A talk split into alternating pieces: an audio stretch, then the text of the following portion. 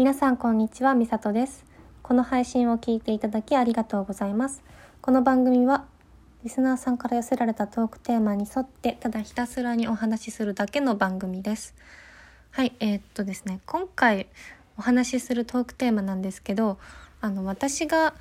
えー自分磨きのためにやっていること、まあ垢抜けるためにやっていることをご紹介していきたいと思います。えーまず一つ目なんですけれども、えー、と歯の矯正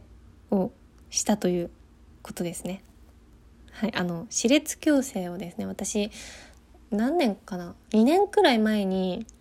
や始めてで、まあ、現在もやってるんですけど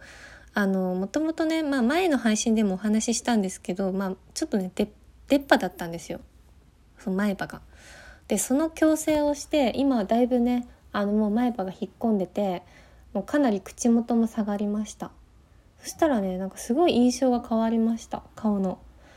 そう。でなんかこうまあ周りからも、まあ、マスクしてる機会まあ多いからあんまり言われることないんですけどマスク取った時とかに「あなんか雰囲気変わったね」とかってよく言われるようになりましたね。はい。だから、まあ、それが私にとって自分磨きの一つかなって思ってます。はい。で2つ目。えーっとあの肌質改善です。はい、えっと肌質改善って具体的に何かっていうと私ここれこれは確か去年かな？去年の秋ぐらいから、まあ、ずっと今までやってるんですけどあの美容皮膚科に通い始めてであの美容皮膚科でしか売ってない専売品のスキンケア用品というか化粧品を使ってます。あの化粧水とか美容液とかまあ一本一本高いんですよやっぱり美容皮膚科だけしか美容皮膚科でしか売ってないやつなので、まあ、1本結構高いんですけどちょっと思い切ってね肌をきれいにしたいなと思ってあの肌質改善のために自分に投資しました、うん、なのでそれが2つ目ですね。なので今結構ねもうファンデーションとかも塗らなくてももう日焼け止めとパウダーだけで済ませてます。そのくらい肌質がすごく綺麗になってうん、なんかすごい肌質改善になったなって思ってます。はい、えー、で3つ目です。3つ目は筋トレをすることです。えーこれ特に私筋トレっていうか、まあ、家でやってるんですけどあのまあ足の筋トレとかあのヒップとかがちょっとこう気になる部分だけを重点的に家でやってます。ね、私本当はジムに通いたいんですけどジムに通う時間とかお金もないから、まあ、家でやってるって感じですね。はいね、ちょっと、まあ、軽く説明なんですけどそんな感じです。で5つ目かな？あ違う4つ目かそう4つ目はえーっと髪型自分に似合う髪型やメイクの研究です。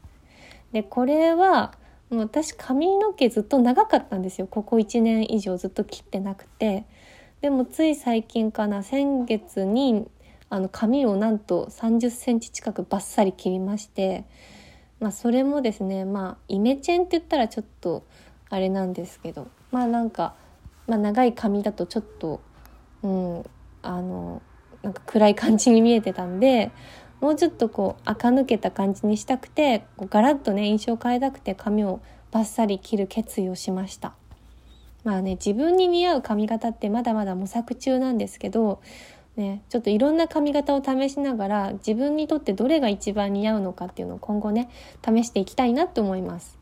あとその、まあ、髪型のこともそうなんですけど、まあ、髪を切った場所もですねあの今まで通ってた美容室もうずっとね同じ美容室に通ってたんですけど今回初めてですねあの全然行ったことない美容室に行ってみました。まそれもなんか新たな発見とか新たなこういいスタイリストさんと出会えたらいいなと思ってちょっとねそんな感じで変えてみました。はい。でまあ髪型とあともう一つそのメイクです。これも、まあ、前からもともとメイクするの好きなんですけど